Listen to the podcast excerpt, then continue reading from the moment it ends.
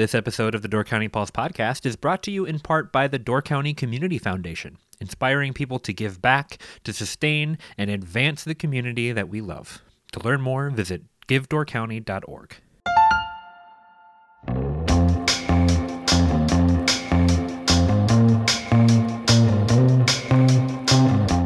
welcome to the Door County Pulse podcast. I'm Andrew Kleidon and I'm joined today by Miles Danhausen, writer and editor for The Pulse. How's it going, Miles? It's going good, Andrew. How are you doing? I'm doing well. It's a pretty nice sunny day out. Uh, we've had some pretty good weather the last couple days. It's- I I don't know if you remember, but like last year, right after Thanksgiving, we got dumped on with that snowstorm like Right. that very weekend. And it only dawned on me a couple days ago that I'm like, oh yeah, we would normally have not normally, but like there's good probability we'd have serious snow on the ground and, and frost. So Right. this is, we're on borrowed time. Well, exactly. And I, I'm particularly paying attention to when the snow is going to come because we just moved into our new house and we don't have a garage this time around. So starting to like decide, okay, when do I need to get the the tarp out? When do I need to do this? Get the snowblower moved out? Um, because we're we're gonna try to hit this winter really hard with the the preparation kind of stuff because we don't have a garage to just leave our cars in. So Wait, wait a minute. You you made this move. I, I wasn't privy to this. You downgraded from a garage to a no garage house We on did. purpose. well, not You on- traded the garage for internet. You made that call. Yeah, Yep, there it is. Uh, This is a very debatable decision here. N- now it's all well because here's the thing uh, everything is in place to build a garage right the location is there uh, electricity's been run already uh, we would just have to build a garage so it's not to say that we won't build a garage in the next year or two um, but i would rather have a house that has excellent internet and the ability to put a garage up very easily than a house with a great garage and no internet again you are a brave man. like I said, we're gonna try one winter to see what happens. Uh, I've got the snowblower, but I'm ready to upgrade to something bigger, uh, more powerful if need be.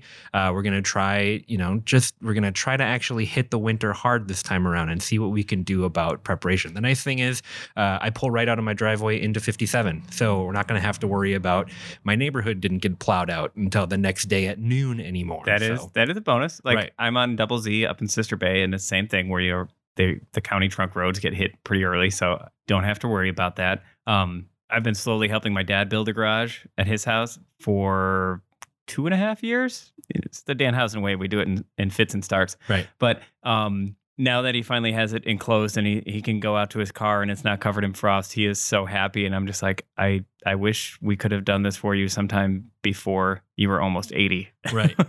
and but now with a kid and you with a young kid, um, one thing I'm really grateful with for our garage, because like I said, growing up we never had one, so we didn't know any better. But now that I have one, I'm like, oh, not having to carry that the little baby carrier outside in the cold and like hoof all this stuff to take him to daycare.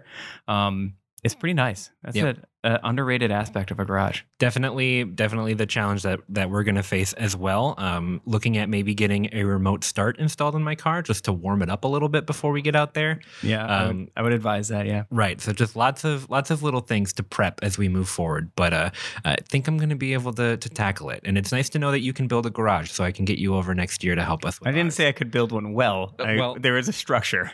okay well at least your dad you know has a place to park his car Yes. and I, I don't know if you can ask for much more than that uh, so why don't we jump right in actually i'm going to have you segue us because we're going to talk about me so uh, i'll let you jump this one All right, Andrew. So, first thing to talk about this week, you've got a little bit of a new role with us here at the Pulse. I do. Uh, I uh, have been moved over from the the video production side of the Pulse, Peninsula Filmworks, to the editorial side of the Pulse, uh, and it's pretty exciting. Um, Let's rephrase that. We have added the editorial side of the Pulse to your video production side. No, just kidding. well, no, that that is fair. Uh, there's definitely video stuff that I'm going to continue to do throughout uh, this year and then into the future. If you watch the weekly Pulse show, I'll be continuing to do that. Be continuing to do the podcast every week. Uh, maybe so- even more of the the Pulse show. right. Uh, definitely the, the the content will change as I am as I am digging into what's actually happening every week this time, rather than getting it kind of secondhand. So there's definitely some efficiencies that are going to come. I'm really excited about it. Um, Aaliyah Kidd, who was the lifestyle editor before me, uh, she stepped down to spend more time with her family, and we're going to miss her a lot over here. She did incredible work while she was here. It was awesome having her on the team the last couple of years, and um, as new fathers. Um, probably both of us, I'm sure, can sympathize with wanting to be home with your child more. And um, totally respect that decision. Um, at the as the Pulse, we'll definitely miss having her at the office, but she's right down the road. She's not going anywhere. So. Right. We'll be able to see her uh, and and see her daughter as she grows up. Uh, And- hopefully, all of our kids will be friends. And Aaliyah did a fantastic job helping us evolve the paper and, and do things with our digital side and help us launch Door Wedding the magazine, um, which will continue. Um, but part of your job is stepping in and filling some of those shoes, not in, not in apples to apples um, skill set trade, right? But um, we're just super happy to to have you just kind of do more with the pulse. You've been doing a great job with the podcast and the video and everything with FilmWorks, and been dabbling more and more on the writing side with, uh, especially in the theater and performance sector. So I think it's a, a great fit, and we're excited to have you do it. Well, thank you. I'm, I'm excited as well. Uh, as you kind of mentioned, Aaliyah focused pretty heavily on the food side of things and the Mhm. outdoor side of things, as those were were her passions and her strong suits. I don't necessarily have those same strong suits, but I do have a background in performing arts and visual arts. So I'm hoping that I can take uh, my background in those things and kind of uh, put some time into enhancing those sections of the paper. Right. So the the A&E section will look a little bit different moving forward, probably, but uh, we're always going to strive to give you the best content we can. Uh, it'll just maybe focus on some different things. That's not to say that food content and outdoor content is going away. We have some great writers who are going to continue to work on those things, uh, but we'll we'll see how how it looks a year from now after I've kind of really solidified into the role. But Yeah, and maybe even, even a few months from now, we'll be talking about theater performance in more than the hypothetical sense, but actual shows. I mean, Right. The vaccine news, fingers are crossed. I get a little more positive every day, and I start thinking, hey, we might actually be able to congregate again. I saw a, a video clip from somebody who lives in a city in Australia a couple days ago, came across Twitter, where they haven't had a case in seven months. And um, they it was a clip of people just partying at a concert like normal times. And I'm watching that going, oh, yeah, I kind of forgot that that's going to be possible again. right. Because you start to get locked in like, this is how it's always going to be. These things are going to stay, and people are going to be afraid to do that. That's what we thought after 9 11 too. But then people started going to football games again, and people started going to big crowds and building skyscrapers and flying and all those things. So, Right. um, as we as we sit here stuck in this COVID bubble, like it's nice to see a little uh, light at the end of the tunnel. Well, and that, that light is growing stronger every day, too. I mean, there are people who have gotten the vaccine publicly in some parts of the world. There are people in America who have gotten the vaccine as part of like public trials or, or Mhm. testings, um, which which is really interesting. I don't know if you know anybody um, who has, but I have a friend who is participating in the trial. And basically, the way that it works is some of the people who are participating are given the vaccine, and some people are given a placebo. Uh, and you won't know what it is, but you have to go in for two injections, like space six months apart or something like that. Um, but the the nice thing is, if the vaccine becomes available to you in your area, or if you want to drop out of the trial or, or anything like that, they'll tell you what you got. So let's say you go in and you get the placebo and you don't know it, but then vaccines are available in your area. You can call the testing site and be like, "Hey, I I may have gotten a placebo, I may have gotten the vaccine. What did I get? Because vaccines are available." They'll let you know if you need to actually get the vaccine or not. So, uh, if it's something that is available around you and it's something that you're interested in doing, either to further the science or you know just to get a shot at the vaccine early, um, something that you could look into. Very interesting. So, uh, with that, why don't we move on to some news? Uh, up in Sister Bay, there have been some condos proposed for the old Fred and Fuzzy site. Walk me back a little bit because we had talked about Fred and Fuzzy's selling earlier in the year. Um, where did things end with that portion of the story, and, and what's kind of gone on in the meantime before this proposal? Yeah, so obviously a lot of people interested in that the Fred and Fuzzy's Pebble Beach area, the Fred and Fuzzy's Little Sister Resort property. Um, that was sold earlier this year to Lance and Bridget Crane. Originally, they wanted to purchase the waterfront side of that property and just build a private home there. And the way that it's zoned, they couldn't just build a private home. It's zoned for commercial, so you'd have to maintain a co- commercial aspect to that property. So what they ended up doing was also purchasing the land on the opposite side of the road, farther landward of the water, uh, where the where much of the little sister resort property and, and kind of an old barn was located. So that way they could come back with a way to maybe keep it commercial. And there was talk that like, oh, maybe they they would leave Fred and Fuzzies there in some form, but what they've come back with is a proposal for 18 an 18 unit residential condominium complex um, spread across what they said last night was uh, essentially about seven acres of land there. The this would they'd clear out all the old Little Sister Resort properties, the old cabins, and the Fred and Fuzzy's building. And they were there's one or two small buildings around there that it looks like they would plan on keeping. So, in terms of the like public private ratio here, um, Pebble Beach is along that area, correct? Yeah. So this is the area a lot of people think of when you say Pebble Beach in kind of common parlance up here, people think of almost Fred and Fuzzies as all part of Pebble Beach, right? And Little Sister Resort. Pebble Beach, there's 600 feet that the village of Sister Bay purchased. And that ends basically at the, the little dock that's down by Fred and Fuzzies, give or take a few feet. And then from that point on is what is now owned by the, the Crane family. Right. So this is one of those circumstances where I feel like there will be a community reaction to this. Um, I don't know necessarily how much stake I put into the community reaction of something like this, where it's a private business that's up for sale, uh, being changed into something else. Of course, you know a lot of people get upset whenever condos are proposed anywhere up here. Yeah. But um, I I'll, I'll be interested to see what the actual reaction to this is. What what are the next steps in terms of this proposal? Well, by doing this kind of development, they fall under conditional use. So it's a conditional use permitting process, which means it has to go to public hearing. They the public gets to weigh in on it, and then that doesn't mean that the public can change it necessarily. The, the conditional use permitting process has really been solidified due to state legislation over the last 10 years that you have to have really specific reasons and really well justified reasons to change or say no to a project. So it's unlikely that that you could stop a project, but there are ways that the village can shape it. So it'll go to a public hearing. It'll get public input. You'll also get more input from the board and the plan commission. At last night's plan commission meeting, we're recording this on Wednesday. Um, the the meeting was Tuesday night. Denise Bhirdo up in Sister Bay, who is probably a, as good at zoning and plan commission matters and and picking apart a project as as anybody in the county. Um, it, it, like watching her run a meeting would be a good educational um, decision for almost any other town up here. But she did point out a couple of things. They the minimum lot size for a single family home in Sister Bay is like 20,000 square feet. This would propose about 11,000 square feet per building. So what the cranes have proposed is to kind of interpret that as this is a condominium complex. So then it's kind of a multifamily dwelling. So you can have um, the homes on smaller lots.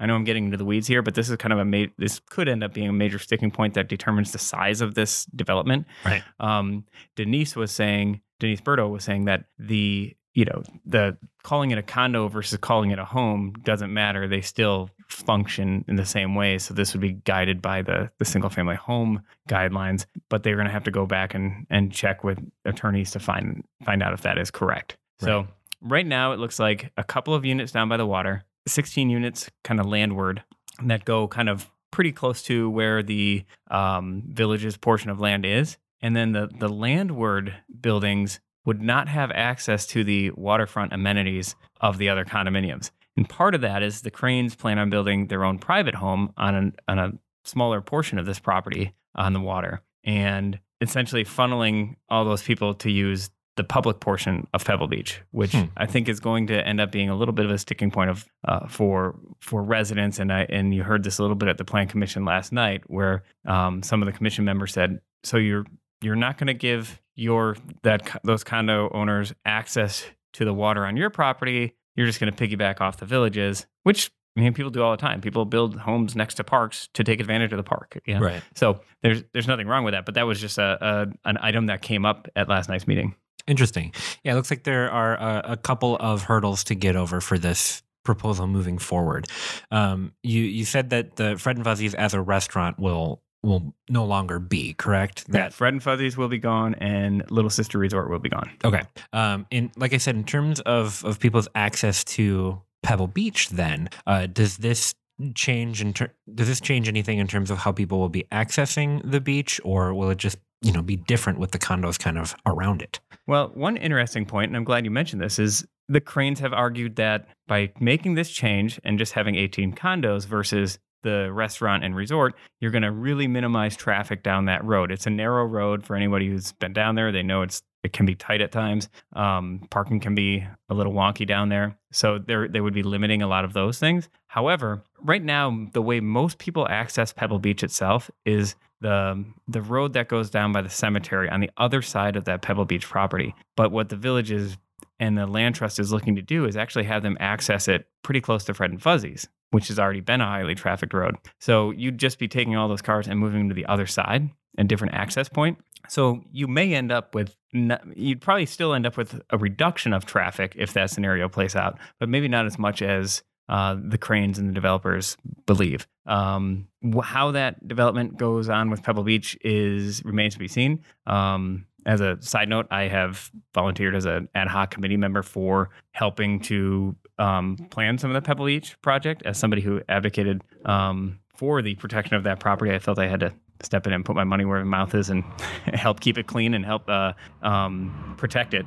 But it's going to be interesting to see how that combination of development and the beach and public use plays out. The one thing I will say that that people can maybe lean on a little bit is the the cranes knowing that they're putting their private home there. You would think that they probably don't want to see it overdone as well. Right. But, you know, people are often driven by money, hence you max out your number of homes you build. Sure. So, uh, another condo story for this week, similarly proposed for Sister Bay. This one is a little bit smaller. Uh, tell me about this proposal. Where where is this looking to be? Okay, so Al Goki, who has developed several different projects in the village of Sister Bay in the last five or six years, has proposed a 14 unit condominium complex behind the Sister Bay Yacht Club. And most people would say, how do you put something behind the Sister Bay Yacht Club? That's basically the bluff. Yeah. And and that's true. There is a there is one home behind there that would be purchased for this, and this would be kind of slivered in there um, between the bluff and Sister Bay Yacht Club. It's Al Goki presented it last night as a hotel, but really what it is is a condominium that would be rented out as vacation rentals. Um, it would not have your traditional front desk and management services of a hotel. It'd be run by a, management company, which is basically a way to say a vacation rental company. And then you would have cleaners come from offsite. It's not like you'd have your on on-site staff um, cleaners and things like that. The way he described it last night. So there's some discussion. He talked about potentially having a four-story rooftop deck or something there, and as part of his idea. There's going to be some issues with that because if you go up to four stories, you have to have commercial on the first floor. He is proposing to put like a spa and lounge on the first floor that would be primarily for the use of the guests. Because um, if you if you go four stories, you need commercial. It's kind of throwing that in there, but he didn't seem too wedded to that idea in last night's um, uh, presentation to the Plan Commission. So it's also a, a tricky corner. There's not a lot of room to access that property. There's the yacht club on one side. There's uh, an apartment uh, rental on another side and a small sliver to get in. So there's the the plan commission to bring up some issues um, or concerns regarding like the access points there and traffic flow in that corner. Um, and also that Mill Road is in pretty desperate need of repairs too. So the village may be looking at sometime in the next five to 10 years redoing that road as well. So it might all work into that. Hmm. I guess my question now that we've talked about, you know, two more proposed condos for Sister Bay is when the Door Hotel was proposed, you and I had talked about how uh, because of Sister Bay's occupancy rating and because of, of how many people are, are looking to stay in Sister Bay every year compared to the other municipalities, that a some more lodging options would be appropriate, right? Because you've got such high demand for for lodging in Sister Bay, uh, but not as much supply as you know that might meet that. So now that we're a couple years on and we've seen more proposals come in, we saw the condos developed kind of down past Al Johnson's, the ones that you see now as you're coming down the hill. Uh, you got the Door Hotel. You've got some development that's happening behind the Door Hotel uh, as you're coming in from 57. Uh, where are we at now in terms of development in Sister Bay? Like, in your opinion, we, we've we've done a lot here in the last couple of years. What are we looking at in terms of of like condos and hotels, that sort of development versus other types of development? Well, in terms of like just gross number of units, um, it's probably still close to like a wash compared to like 15 years ago. So when they they tore down Helms Four Seasons, that was a 44 unit complex, if I'm remembering right. Maybe it was a, a few more than that. Um, and then in that time, they've also lost a couple of other small motels. I think Edge of Town and um, Bluffside So in in the meantime, they've added you know a bunch of con like sort not really hotels for the most part. The Door Hotel has now come in, and that's 47 units. But they've also added some condominiums that essentially work as vacation rentals. The Marina Landing is often rented by the night, by the weekend. Um, there is a, the condo development, which is basically the same as Marina Landing, but put on on the old school property on the top of the hill overlooking the village. And then you have this one um, off on Mill Road. And then you'd be adding the little sister resort ones. These are all compared to historical like Door County condominium complexes. These are actually pretty small. Um, to put it in context, like Sister Bay Yacht Club is right next to this. That's a much bigger development complex. Um, there are a lot of homes back by Pheasant Park. These are just put in more prominent, in your face areas, so they stick out a lot more. Um, it's it seems that there is demand for these units. But one of the other things driving this is, you know, in the case of the Door Hotel, that's someone building a hotel that they're going to have to manage for years and years and years. You're building a business. When you're building these condominium complexes that rent as vacation rentals, you are not committing to running a business or running that property or even owning that property for the long term. It's a way to easily, from a development perspective, it makes a lot of sense because you build it and you sell the units. You immediately sell that unit for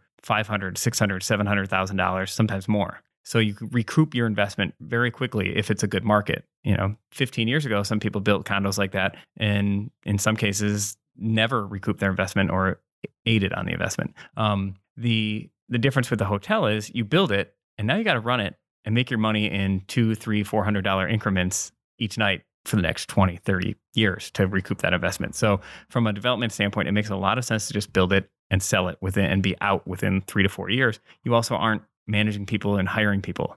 You know, they you hire a management company, they take care of everything else. You get your cut, it's done. So you don't have to have quarters for you don't have to have offices you don't have to have laundry quarters somebody comes in takes that away like all those things that a hotel would do on site um, now on the flip side there are communities like bailey's harbor and the village of egg harbor that have moved forward with ordinances to change the way those have to be managed because when you do these vacation rentals you and you don't have somebody on site, you end up with problems for the neighbors. So recently, these towns have enacted ordinances that say if you're going to have a vacation rental, you must have an appointed manager for that rental property who lives within 20 miles, who is on call and able to respond to any complaints or issues that come up while someone's staying there. So you can't just buy this thing, live in Chicago, and say, okay, I'll take care of it in two weeks when I'm up there. You have to have someone appointed to manage that property locally. Right. Interesting. So I guess my last question on this is I feel like there is a knee jerk reaction to condo developments, right? Condos bad immediately. Yeah. Uh, but let's dig into that a little bit. So I, I guess I guess I could see that prominent condos that stay empty is a bad thing, right? For everybody. Yeah. Um, but what about condos that are full? right? Uh, in terms of you know, or, or, even condos that are used as vacation rental. I'm, I'm, sure we can look at both of those things separately. But uh, if you develop condos in a prominent area and they fill up and they stay full, uh, is that necessarily a bad thing? I feel like from one perspective, you can be like, well, I don't live in the condo and I don't like the aesthetics of seeing the condo. But in terms of the economy of the town and the county, uh, that's that's you know more people living here, potentially full time, if not just some of the or half of the time, half of the year. Yeah, I mean, it is a, a tough one because you look at it and and you, you have to kind of take a broad view and over time and say like, well, is this better or worse than say 15 or 20 years ago when when I was writing about the dead zone in Sister Bay and how everyone was being foreclosed on and people were leaving the area, even young people. So more people means more money in people's pockets, more people to dine, more people to spend money and spend taxes that support other things, the schools, the parks, and things like that. But it also starts to drive up the price of homes. So the very people who need to work in all those businesses can't afford homes, and we, and you and I both see that all the time. And we've talked about it a lot on this podcast is the the increasing lack of affordability of for somebody to get their foot in the door up here and all those developments help drive that it also aesthetically you know, like this hotel or hotel, this condominium development behind the Sister Bay Yacht Club would again kind of stick out on the bluff there. So instead of that natural view of the bluff, you see the hotel, and that changes a little bit of how a community feels and, and defines itself and um, how locals feel. It is it is interesting to see kind of this wave of developers, and this is not exactly new, but this method of kind of maxing out what you can do with every small parcel. So Marina Landing maxing out that property. The school um, property on the top of the bluff, just maxing that out in terms of height and number of units and squeezing as much onto these lots as possible to to squeeze every last dime out of them versus a previous es- ethic where even even some places that were, that took a lot of flack years ago didn't quite max it out. Like if you look at some of the condominiums in Ephraim, there are huge green spaces in those condominiums that help to limit the impact of visually of what they look like from the road.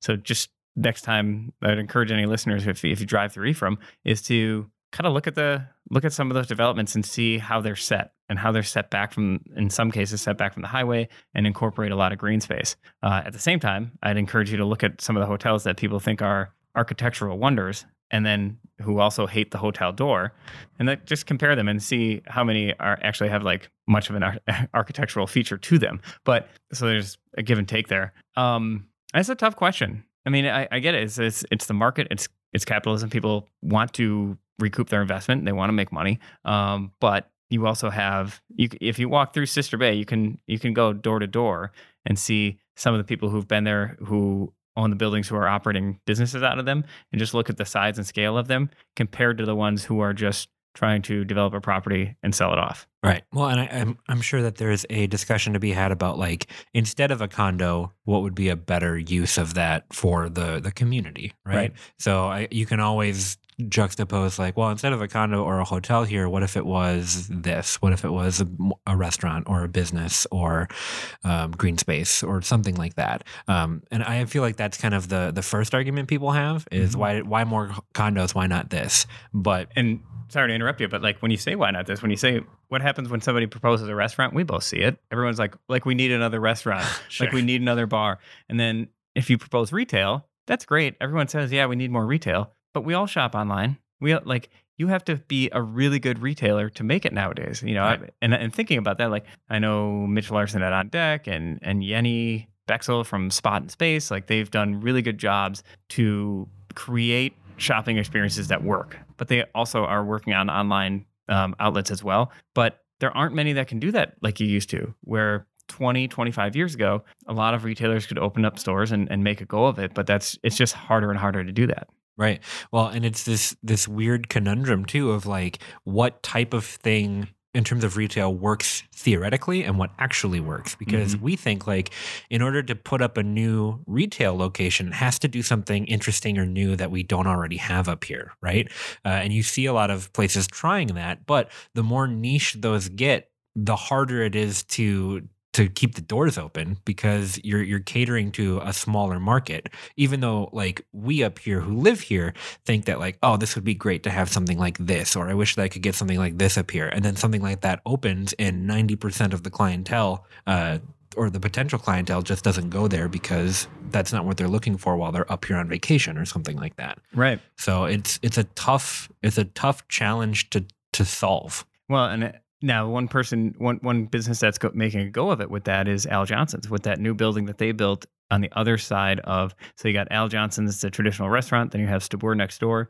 and they built another building on the other side of Stabur that is a little larger than the old restaurant, but not doesn't max out that space. That's going to be a retail location, and they're they're betting on retail a little bit, and then they also have some storage and office space in there. It's you know, it's just interesting to compare that to other properties. Al Johnson's also bought Casperson's lot. Now, before Al Johnson's bought that, um, to the north of the Al Johnson's property, before they bought that, there was a proposal for another condo that would max out that property.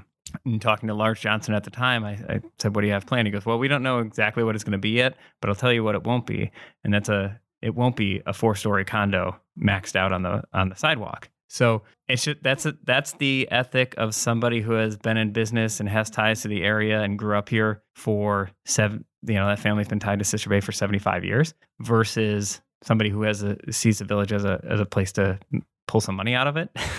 Right. um, they they see it as a place where their dad invested, they're invested, their kids are going to be invested and live here. So um, it's it's not exactly to say what's right and, and wrong. Like people make their individual business decisions however they need to, but it, it is a an interesting juxtaposition on the same street. Right. Well, I'm sure that we will check back in on both of these properties in the future. But uh, with the time that we have left, why don't we uh, shift gears a little bit and talk about something totally different?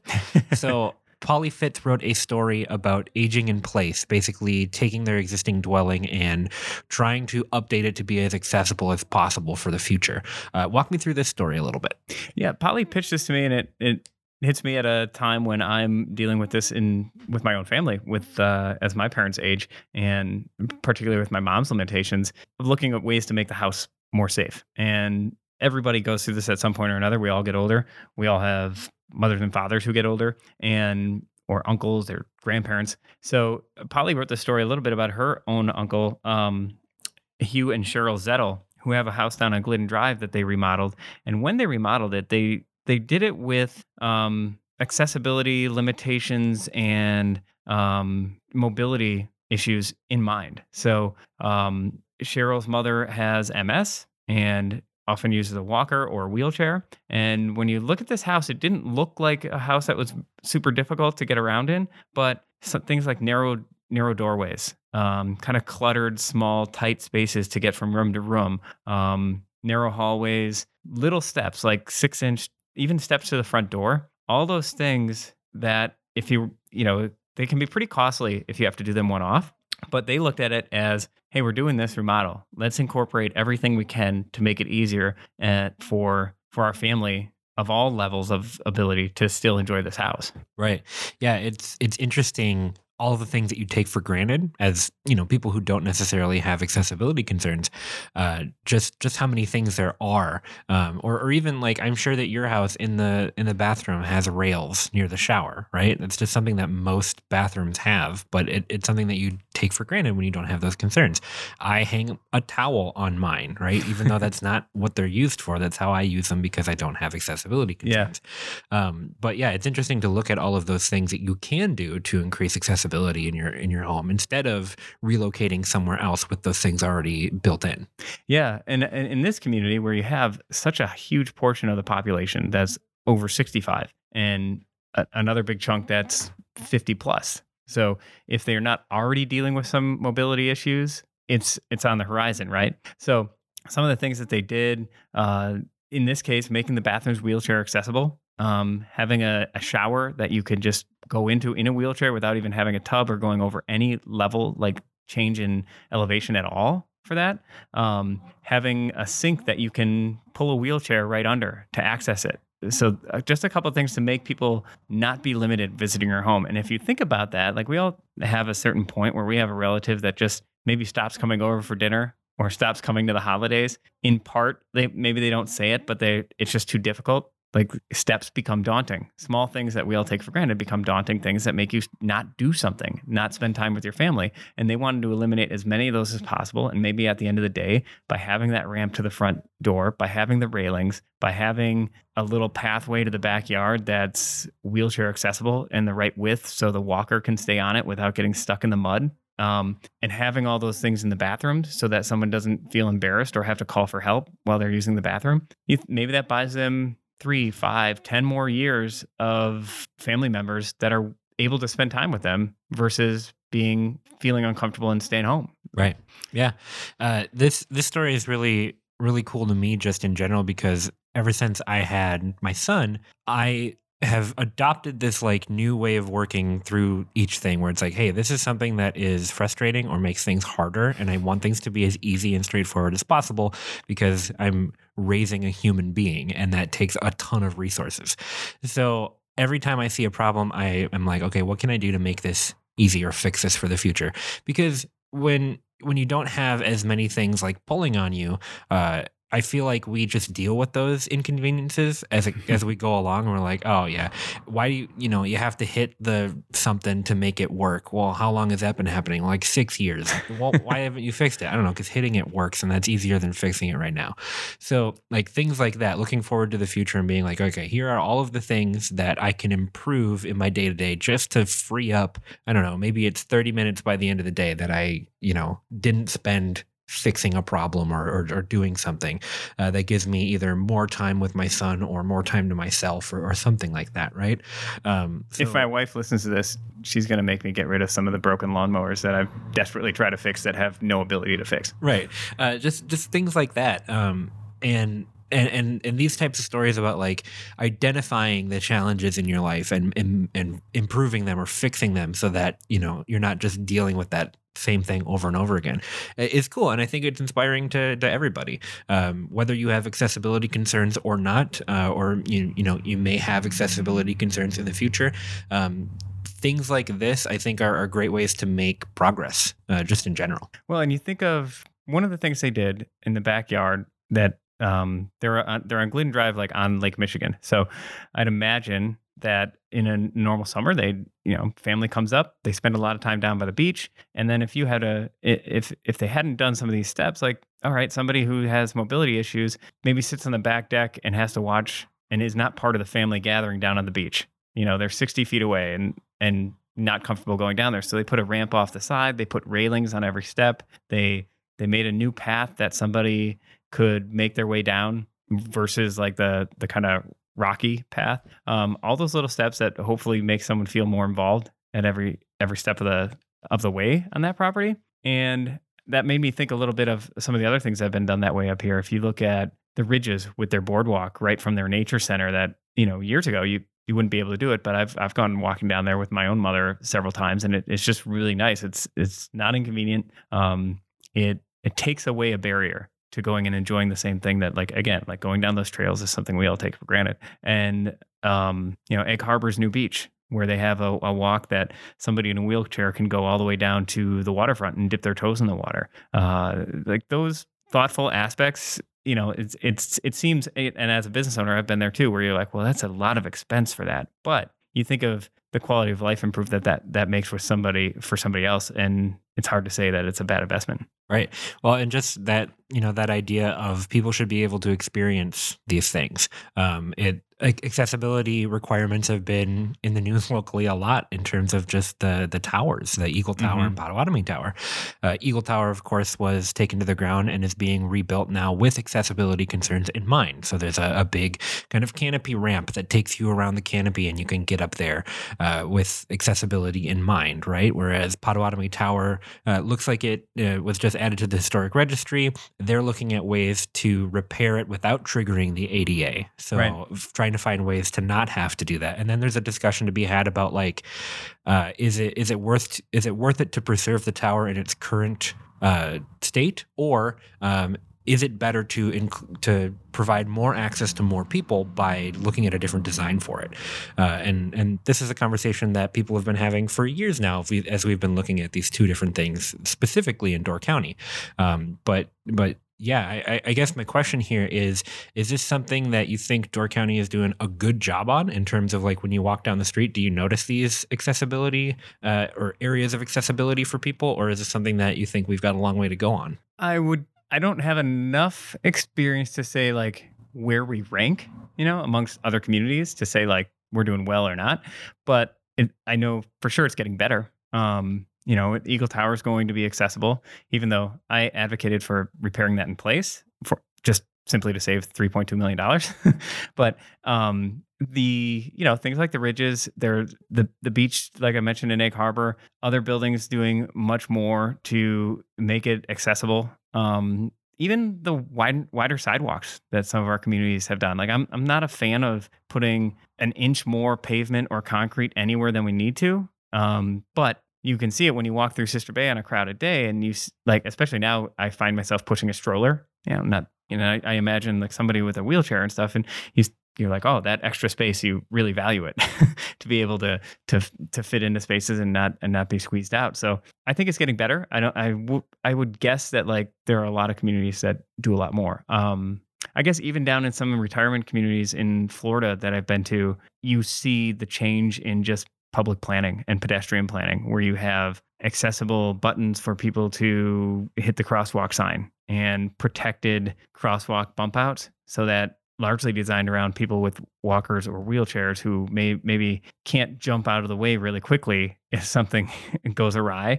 You know some some protective elements that way more flashing lights more concern for pedestrians and cars in areas like that. We definitely don't have a lot of those things so maybe that's the next step in in this new wave of of planning. Right. Well, and I don't know. I mean, how would you put it? I mean, well, I I it's I, I have a different perspective, like kind of like you, in that I'm not necessarily looking for these things.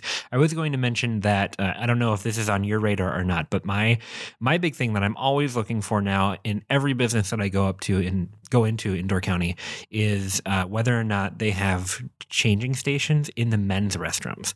Hmm. I don't know if that's something that you've been keyed into or not. I mean, I Uh, haven't been into a place since I had a kid. well, no, that's that's fair. I I guess I did have a, a couple months there where I was, you know, doing that. yeah. But um, that's that's something that I feel like maybe you'll be looking at next year. You know, Um, my solution this summer, because we weren't going inside any places, anytime I had to change my kid's diaper, I tried to do it in the vehicle of one of my friends and just leave the diaper in there. nice. That's awful. Yeah, it's a Miles. great, it's a great move. It's a great way to uh, see who your true friends are. Yeah. um, but yeah, that's been my big thing that I've been looking at is just how many places have changing tables in the women's restroom, but none in the men's restroom. Or if you just have one, you know, one restroom for everybody, is there a changing table in there? So just to be clear, like, why would the men's? Because like the women change the diapers, right? No, Miles, not that's not how it works. Um, uh, I've I've definitely had businesses where I have gone to change my son's diaper, uh, only to find that there's no changing table at all, and then I have to either find a place to change him, uh, or you know get my wife to do it or something like that. Uh, but that's I mean that's something that I pay attention to now. Uh, p- places that have changing tables in both restaurants are definitely ranking higher on my list of places to go to right now. Uh, and places that don't, I'm always like, why? Why isn't there one in there? Well, we just it, it doesn't take a lot to install one either, right? You just bolt it to the wall. So I, I don't know why it's not on more people's minds, especially you know in the last 20 years. Yeah. Um, and it, it, I don't want to be ignorant of the, the cost, right? Like having every everything that we talk about costs money, but I can't imagine a changing station is very expensive. No, it's it's a little bit of plastic and a little bit of metal, and you bolt it to the wall. And if you could do it in the women's restroom, there's no reason why you couldn't do it in the men's restroom as well. So uh, that's that's my high horse for the remainder. I haven't really been able to because that's the thing. I've been fully prepared to talk to people and be like, "Hey, why don't you have this in your restroom?" T- fully prepared to do that, uh, but I guess I don't know if COVID saved me or saved them at this point because I feel like my anxiety probably would have been pretty high having those conversations too. So I don't know. Maybe we'll see that next year, or maybe both of our kids will be potty trained by the time it matters. So. well, maybe you just change things by bringing it up on this podcast. We have incredible power with this well, I was gonna say if you're if you're shaking in your boots right now, anticipating a conversation with me, then you get on it before I have to step in there. Uh, you you've still got some time before I'm going into restaurants and stuff again. So throwing down the gauntlet. Right, but uh, yeah, if uh, if you're a restaurant owner and uh, you don't have one in, if you don't have a changing station in your men's restroom, shoot me an email at andrew at ppulse and let me know why, because uh, I'm curious. Uh, Miles, do you have anything else for this week before we wrap up? No, I think we covered it all. We covered every single thing this Yes. week, so thank you so much for chatting with me, and I look forward to chatting with you again soon. Great time as always. Thank you so much for listening to the Door County Pulse podcast. If you want to support us at the Pulse, check out doorcountypulse.com slash shop, where you can get a weekly Pulse subscription, purchase some incredible Door County artwork from Pulse artist Ryan Miller, and much more. We hope you've enjoyed the Door County Pulse podcast, and we will see you next time.